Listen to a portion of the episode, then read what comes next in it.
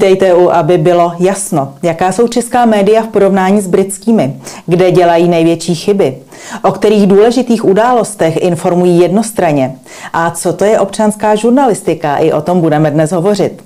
Naším hostem je česká publicistka, která dlouhodobě žije ve Velké Británii. Když viděla, jak jednostranně informují česká média o Brexitu, založila web z Londýna a dnes informuje o situaci nejen v Londýně, ale také na sociálních sítích. Jejím cílem je, jak sama říká, vystavět diskusy nad stavem české společnosti nejen z exilu. Představitelka tzv. občanské žurnalistiky a lektorka online novinářských kurzů, které učí publicisty, jak pracovat s informacemi a zdroji. Janina z Londýna, občanským jménem paní Jane Frank. Dobrý den. Dobrý den, paní Bobušíková. Eh, paní Frank, můžete nám o sobě něco říci? My o vás nic nevíme. My známe vaše postřehy ze sociálních sítích, ale nevíme, odkud pocházíte, jaké máte vzdělání, čím se živíte. Řekněte něco o sobě. Řeknu a pokusím se krátce, protože eh, jestli sledujete moje videa nebo jste na ně koukali, tak víte, že mám trošku problém s prostorem, že se moc vypovídávám. Tak eh, já jsem vystudovala publicistiku, vyšší odbornou školu publicistiky v Praze, a zároveň mám zkušenosti s médií od regionálních přes celostátní v Česku, teď myslím ještě než jsem odešla do Británie. A plus mám zkušenosti i z PR sféry, z, jak z té politické, tak komerční a i neziskové a Pot, eh, také jsem vlastně založila eh, neziskovku C Media, dneska se jmenuje, projekt Otevřená média v Česku tedy a, a mm, občanské, občanské žurnalistice, nebo respektive občanská žurnalistika je trošičku novější, ale mediální gramotnosti vlastně se věnuju, řekněme, nějakých 20 let minimálně. Před 23 lety jsem vlastně začínala v médiích, tenkrát ještě v regionálních médiích já vím, že jste spolupracovala s Deníkem, s Českou televizí, tuším také s Českým rozhlasem. Uh, Českou televizí ne, tam jsme diskutovali nějaké dokumentární projekty, ale vlastně Českou televizí jsem nikdy přímo jakoby nespolupracovala, tam to bylo spíš té, tam to um, skončilo, nebo v té develop, uh, developerské fázi. V té rozvojové fázi, ale nedopadlo to. Ano, přesně uh-huh. tak. Jak dlouho žijete v zahraničí a co tam děláte? Zahraničí, to je vlastně zvláštní, eh, takhle, od roku 2015 jsem v Británii, ale tím, že pocházím z Chebu, což je příhraniční město, velmi kousíček je to do Německa a já jsem vlastně svého času na, na začátku své kariéry, když to tak vezmu, eh, začínala tak, že jsem velmi často jezdila za hranice tam a zpátky, eh, protože jsem dělala reportáže z česko-německých různých akcí, tak vlastně jsem v tom příhraničí máte trošku pocit vlastně, že napůl tom mm, zahraničí vlastně také žijete, takže já mám trošku pocit, že vlastně jsem tam trochu žila vždycky, tedy po pádu železné opony, protože do té doby jsme měli pocit, že za tou hranicí nic není, jaksi, takže. Eh, vy se ve svých komentářích na sociálních sítích dlouhodobě věnujete jednak klíčovým politickým událostem, jako byl třeba Brexit nebo nedávné volby na Slovensku, ale zejména nevyváženému informování v českých médiích. Jak byste ta česká média charakterizovala? Hmm že mohou ještě dohánět ta západní, přestože si myslí, že jsou jako západní. E, dost mně přijde e, vtipné, že třeba česká televize neustále se dává jako příklad BBC, e, přičemž věci, které se dějí v české televizi, by BBC se stát opravdu nemohly. A to i přesto, že tady BBC je také velmi kritizovaná, také ohledně vyváženosti a je na ní velký tlak z různých stran a dneska má opravdu jen jakoby to, to jádro lidí, kteří věří, se čím dál více zmenšuje, nebo i kteří se na ní vlastně dívají ty stejný problém jako u české televize.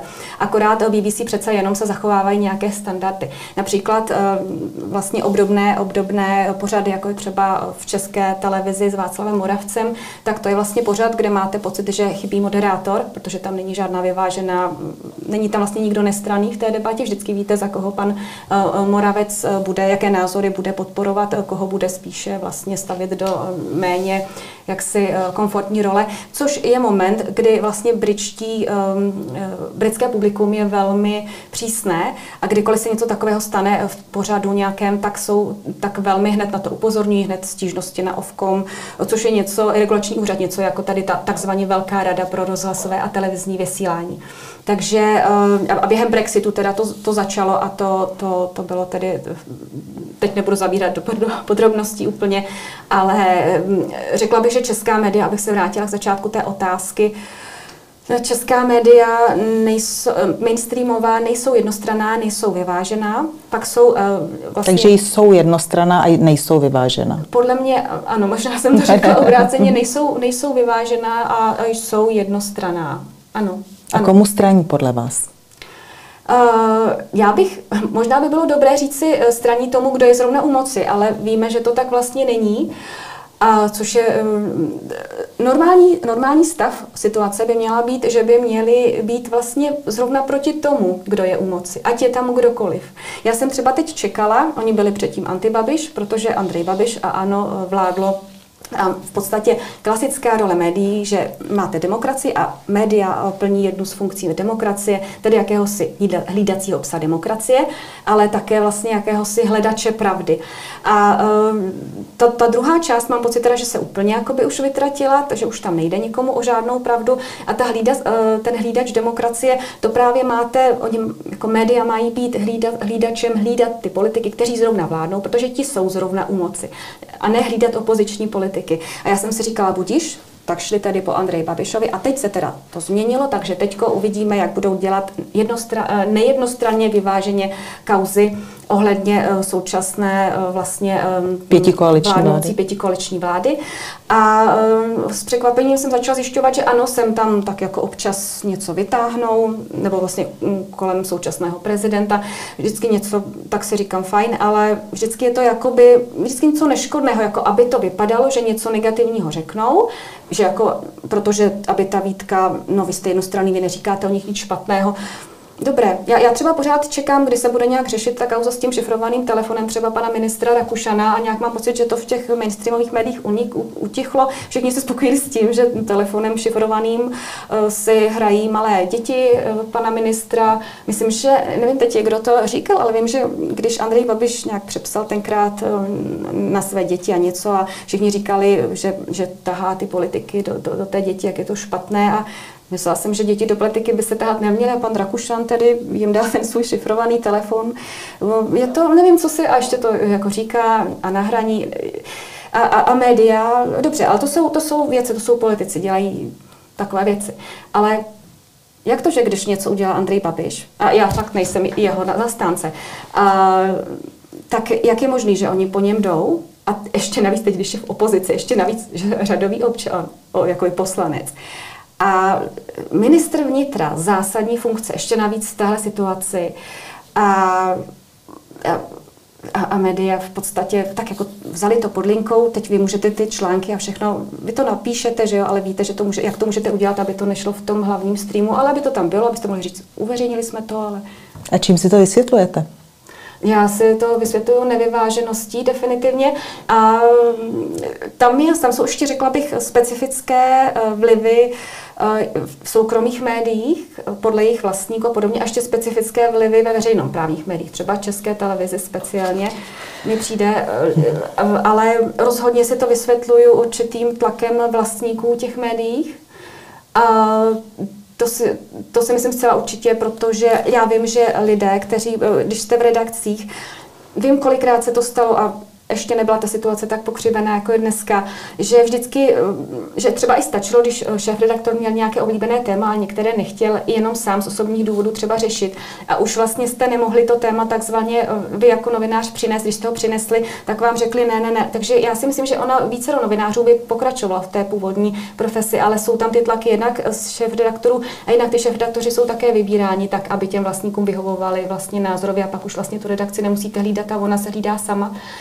A ve veřejnoprávních médiích Česká televize například já, já si myslím, že asi vy víte víc než já, protože z tohohle důvodu z toho, co vím, tak funguje to tam podobně, že ti řadoví novináři, že tam jsou také určité tlaky, myslím si, že jsou to tlaky prostě politické dlouhodobě, tam, je to, tam to vidíme už vlastně od té Rady pro televizní rozhlasové vysílání. Dokud budou, bude volena parlament, já nevím, proč se říká veřejnoprávní, to je politická, tam je, to, to není apolitická organizace, tam jsou vidět ty tlaky jednotlivých vy jste hovořila o BBC, já bych se v této souvislosti, abych vás požádala o srovnání. Vy jste hovořila uh, o tom, že třeba otázky Václava Moravce, kdyby se vysílaly takovým způsobem v Británii, takže by zřejmě zasahovala jejich nejvyšší rada pro rozhlasové a televizní vysílání.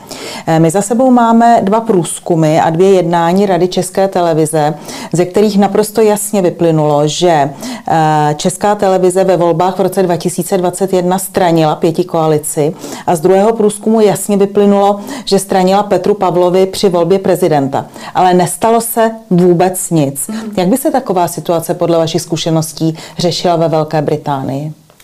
Británii se buď tam, mm, tam to většinou vidíte, tě, domluví se těm uh, redaktorům, změní se trošičku uh, ten tlak v redakci a oni se tam, když se vlastně toto dělo třeba kolem Brexitu a poté se to Možná ještě bych řekla, že v BBC chvíli taky to bylo trošku těžší. Tam hodně měl nejvíc tlak na BBC mají liberální demokraté, bych řekla. A protože vlastně i novináři jsou eh, v zásadě většinou liberální demokraté, takže vlastně eh, tam to eh, také vlastně bylo. Ale v Británii svým způsobem výhoda, že už je vlastně strašně dlouho tam je, tam je vlastně vláda konzervativců. Takže tam se to trošičku vyrovnává. A u BBC, když se to řešilo, tak vlastně se to hodně vidíte, že ty redaktoři mění trošku, že se mění, že, že eh, jim je domluveno, když to nestačí a dělají velk, vlastně velký průšvih, když to tak řeknu, tak jsou vyměněný. V Británii se to, tady totiž je trošku, tady takový hodně kamarádčovství v médiích, Um, I proto se to řekla, bych dělala hůř kariéra v médiích, protože vlastně, vlastně ty kamarádi se drží jakoby mezi sebou a řekla bych třeba České televize, to je asi vidět úplně nejvíce všech médií mi přijde. Uh, a to Británii úplně eh, není v té BBC, tam je velká eh, konkurence eh, mezi novináři a tam se každý hned třese na to vaše místo, takže oni zase jakoby se hlídají. A navíc potom, když, se, když vyhráli volby konzervativci opravdu kvůli Brexitu, protože už lidi byli opravdu vytočení na Brexit a i na spoustu vlastně dalších třeba i liberálních témat, tak v, t- v roce 2019 v prosinci, tak vlastně první věc, co bylo a oni měli v programu, tak bylo bylo změnit, eh, vyměnil okamžitě ředitele a poté se začalo to měnit. Uvidíme, jestli to bude fungovat podobně eh, tady, nevím, ale tam se to takhle udělalo a navíc se udělalo to, že se víc, eh, teď se vlastně postupně takový plán, že se hodně produkcí přesouvá z Londýna například do Manchesteru a do těch severních, do oblastí, protože severní Anglii právě největší nenávist vůči, řekla bych BBC, tak oni to řeší tím, že tam dělají víc ty pobočky, víc diskuzních pořadů točí tam, aby se také mohli, aby se dostali lidé ke slovu. Čili v podstatě tady by to mělo fungovat tak, že by třeba otázky Moravce by se netoč, eh, Václava Moravce by se netočily ve studiu v Praze, ale třeba v Ostravě. A ještě třeba za účasti uh, lidí. Umíte si představit uh, vlastně, to, to by muselo mít přece jiný, jiný nádech, nebo by je ti lidé přece mm. Já pamatuji jediný pořad, který byl za skutečné účasti občanů a to byl Novácký kotel. Nevím, jestli se na ně ještě pamatujete, mm. ale to byla aréna plná občanů, ve které opravdu ti občané dostávali slovo. Moderovala to Michaela Jilková. Teď je velmi slabý odvar tohoto pořadu na české televizi, jmenuje se Máte slovo a tam jsou také zváni takzvané, takzvané lidé z lidu, ale to jsou, na mě to dělá dojem pečlivě předvybraných eh, respondentů. Takže máte pravdu, že je takový pořad, ve kterém by se mohli v živém vysílání občané napřímo ptát politiků, jako byl kdysi kotel, tak ten tady skutečně není. A to je v Británii běžné takové pořady? Uh, ta, ano, ano, přesně tak. V Británii je velký důraz na to, abyste vlastně i ve studiu měli občany, uh, lidi, aby, aby, protože vlastně oni hned, hned, vidíte, uh, hned vidíte jejich reakce a máte tam nějaký vzorek těch lidí.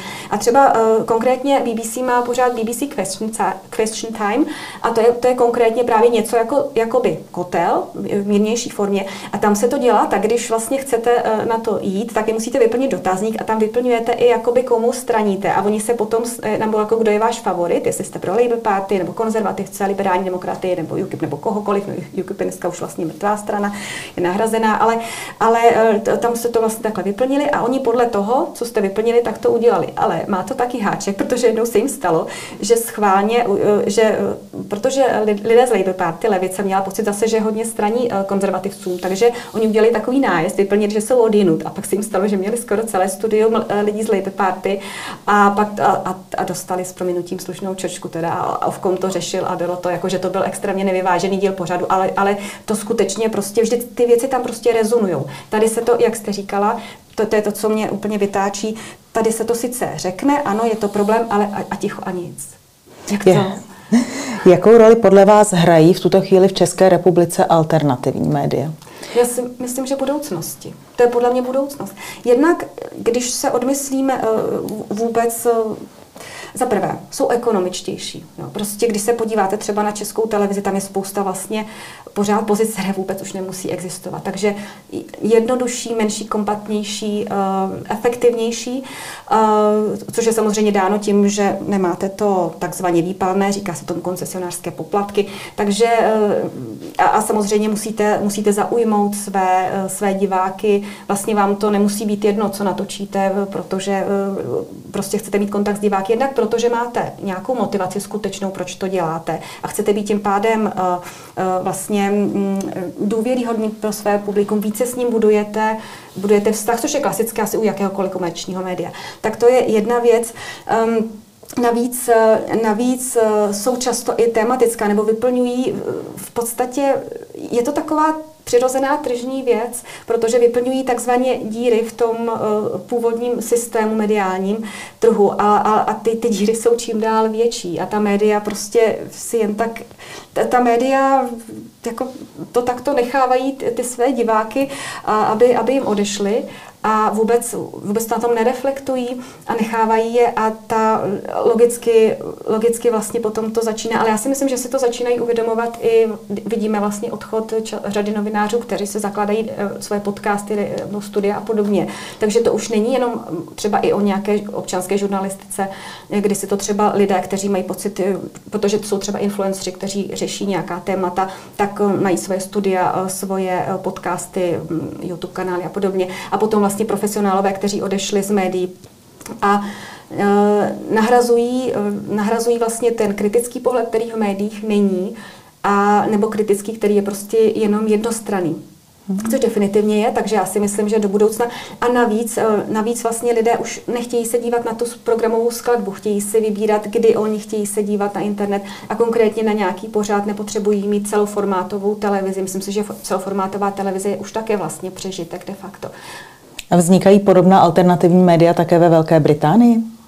Mm-hmm vznikají, nevím jestli úplně do alternativních médií, samozřejmě těch influencerů a také hodně, navíc, navíc anglický trh je hodně eh, mediální, je hodně propojený třeba s eh, americkým.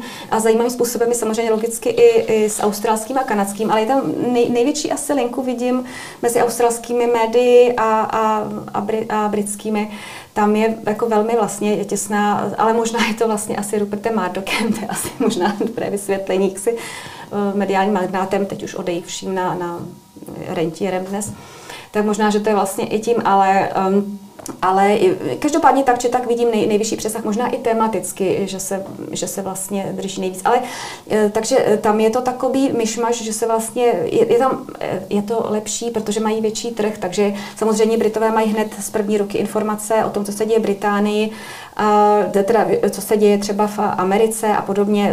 Vlastně se tam začaly, ta, ta linka byla i třeba kolem Donalda Trumpa, informo, vlastně informování a, a tak dále. Takže ten, ten přesah tam je. Ale jinak vlastně teď vznikla třeba GB News, nová vlastně, nebo relativně už teď už funguje vlastně pár let, už je celkem zajetá, nová televize, která je vlastně založilý takzvaně, nebo financovali Vogue miliardář, nebo anti-Vogue miliardář a ono se to vzniklo podle mě trošku možná eh, z Brexboxu, co jsem, protože když eh, v roce 2019 byly naposledy uh, volby do Evropského parlamentu v Británii, to byla ta vtipná situace, kdy vlastně se vědělo, že se odchází, až se na těch pár měsíců musel někdo zvolit. A tenkrát obrovsky vlastně vyhrála Brexit Party. Ta, ta, a, a ta sebrala část lidí z levice Labour Party, část kon, hodně naštvaných konzervativců a tenkrát to dalo strašnou facku konzervativcům, takže oni, pak, oni se pak museli začít snažit. Tam právě tyhle mechanismy jako fungují. Když jsou lidi naštvaní, tak jdou jinam. Oni, oni to dávají vědět, takže vy se pak musíte snažit jako se napravit aspoň trošku. A v tom to hrozně funguje. Tady možná, možná, že vlastně i Češi jsou trošku, že jsme moc benevolentní a že, že málo na ně šlapeme. A jenom teda, abych to, mm-hmm. pardon, do, do, dokončila, zkusím rychle. No a oni tenkrát vlastně v podstatě vyhráli bank Brexit Party, samozřejmě slavně odešli do toho parlamentu, kde to, to bylo teda takové vítězné Viktorie Nigel Farage byl samozřejmě ve, své, ve svém živlu No a a mm, tenkrát oni potřebovali něco, kde budou informovat, tak si udělali na YouTube takovou Brexbox a než Faráš informoval z těch videích, ale e, vlastně tenkrát se začali vlastně zjišťovat, že o to je asi docela zájem a začal se plánovat e, vlastně nějaká v podstatě spravodajská televize, spravodajskou publicistická televize, která ale je vlastně zaměřena spíše na konzervativní témata, ale zároveň je vlastně, uh, oni říkají, že jsou vlastně pro všechny a že všechny pohledy tam jsou možné, takže ve výsledku v podstatě tam neslyšíte vlastně všechno, zvou tam opravdu hosty ze dvou stran a de facto jsou nestraní a už, už si získali docela, docela dobrou pozici. Takže vlastně je otázkou, jestli jsou, oni jsou vlastně jako alternativní, ale jsou docela velký, už mají i pobočky po, po Velké Británii. A samozřejmě, protože eh, Nigel Farage, který od, odešel eh, do politického důchodu po svém vyhraném Brexitu, a eh, tak vlastně se zjistilo, že on, on je velmi dobrý influencer, velmi rádi se na něj lidi dívají a umí ta témata prezentovat, no tak vlastně získal svůj pořád, dneska vlastně moderuje, myslím, že čtyři dny v týdnu má svůj pořád na GB News. A ukázalo se, že je velmi dobrý moderátor a i vlastně svým způsobem reportér někdy, takže to je vlastně jedna dneska z hlavních tváří GB News, což je vlastně taky taková radita. No tak to je vlastně, a než Faráš vlastně taky a sám posmá, že ten svůj kanál na, na TikToku má milion eh, sledujících, to je, eh, zatímco zajímavé je, že podobný době, teda, kdy, kdy vznikla GB News, tak liberálové si založili, eh, a levicoví liberálové si založili uh, byline, ale to jim nějak zamrzlo a to nakonec jako skončilo, tak to, to zatím třeba nefunguje. Vidíte mezi českými politiky takového influencera, jako je třeba Nigel Farage? Hmm. To, to, to, si, to přemýšlím vlastně jako hodně dlouho, protože No já právě, já, je tam pár politiků, kteří jsou jakoby zajímaví, uh, nebo kterým třeba svým způsobem i fandím, ale, ale a, a ne, nechci vlastně jakoby být zlá, ale v současné době mezi současnými aktivními politiky nikdo eh, takový není. Jediný, kdo asi jakoby nejblíže mu samozřejmě i z logiky věci je samozřejmě Václav Klaus, bývalý uh, prezident, tedy ano, pan ex-prezident Václav Klaus. Já vlastně možná říkám i prezident, využívám toho, že se oslovuje prezident, protože mám aspoň pocit, že mám nějakého prezidenta tady v Česku, když přijedu. Uh, neboť asi je o mě známo, že já nejsem současným osazenstvem hradu moc nadšena, dokonce to považuji za ostudu a, a neskutečnou, jakoby ne, nevím, jak se nám to mohlo stát po sametové revoluci, že ještě speciálně, že si ta taková ta elita, která byla nejvíc antikomunistická, antirežimní, zvolili člověka, jako je současný pan prezident. To je pro mě za, jako fascinující. Takže já jsem ráda, že mohu říkat pan prezident Václavu Klausovi, tak je to pro mě takový vlastně undergroundový prezident. A ten bych řekla, že je asi nejblíž. Ale samozřejmě je to trošku, on má, troš, má, má trošku jakoby jiný drive, má takový klidnější drive než Nigel Farage, je takový trošku rárášek, ale, uh, ale řekla bych asi nejbližší ale možná, že to srovnání je vlastně správný, protože Nigel Farage vlastně také v současné chvíli není politik. On je sice čestným předsedou The Reform Party, která je vlastně mm-hmm. pokračovatelem Brexit Party, a takže vlastně no on de facto není přímo politik v tuhle chvíli. I když pořád jsou na něj tlaky, teď dokonce Rishi Sunak, premiér, vyzval, aby se vrátil do strany, protože vidí, že jim utíkají voliči, takže a zachránil si to trošku Rishi Sunak tím, že prohlásil uh, nedávno na, na jejich konferenci konzervativců, že uh, žena je žena a muž je muž, tak a hned si to slízl od liberálů takovou drzost. To, to se mu povedlo. No. Já vám děkuji za návštěvu ve studiu.